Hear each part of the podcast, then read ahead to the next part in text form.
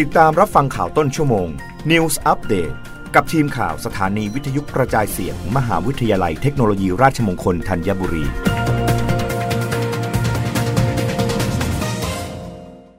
รับฟังข่าวต้นชั่วโมงโดยทีมข่าววิทยุราชมงคลธัญบุรีค่ะกรมอุตุนิยมวิทยาเผย ประเทศไทยตอนบนอุณหภูมิลดลง 1-3 องศาเซลเซียส ส่วนภาคใต้ยังมีมรสุมฝนตกหนักบางแห่ง พยากรณ์อากาศประจำวันที่ 13 ธันวาคม 2565 ลักษณะอากาศทั่วไป 24 ชั่วโมงข้างหน้า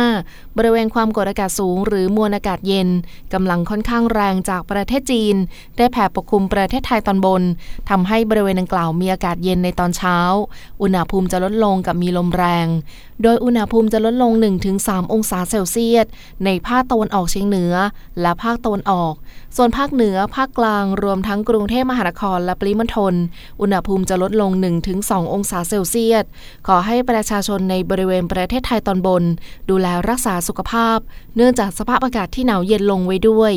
สำหรับยอมความกดอากาศต่ำได้เคลื่อนไปปกคลุมเกาะสุมาตรา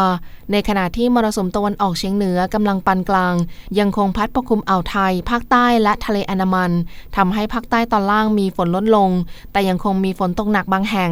ขอให้ประชาชนในบริเวณดังกล่าว ระวังอันตรายจากฝนที่ตกหนักและฝนที่ตกสะสม ซึ่งอาจทำให้เกิดน้ำท่วมฉับพลัน น้ำป่าไหลหลาก และน้ำล้นตลิ่ง โดยเฉพาะพื้นที่ลาดเชิงเขาใกล้ทางน้ำไหลผ่าน และพื้นที่ลุ่ม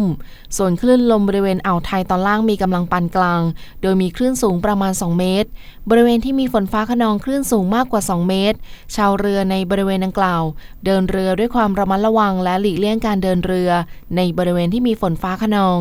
โดยในช่วงนี้ประเทศไทยมีการสะสมฝุ่นละอองหมอกควันน้อย เนื่องจากลมที่พัดปกคลุมมีกำลังแรง กรุงเทพมหานครและปริมณฑลอากาศเย็นในตอนเช้า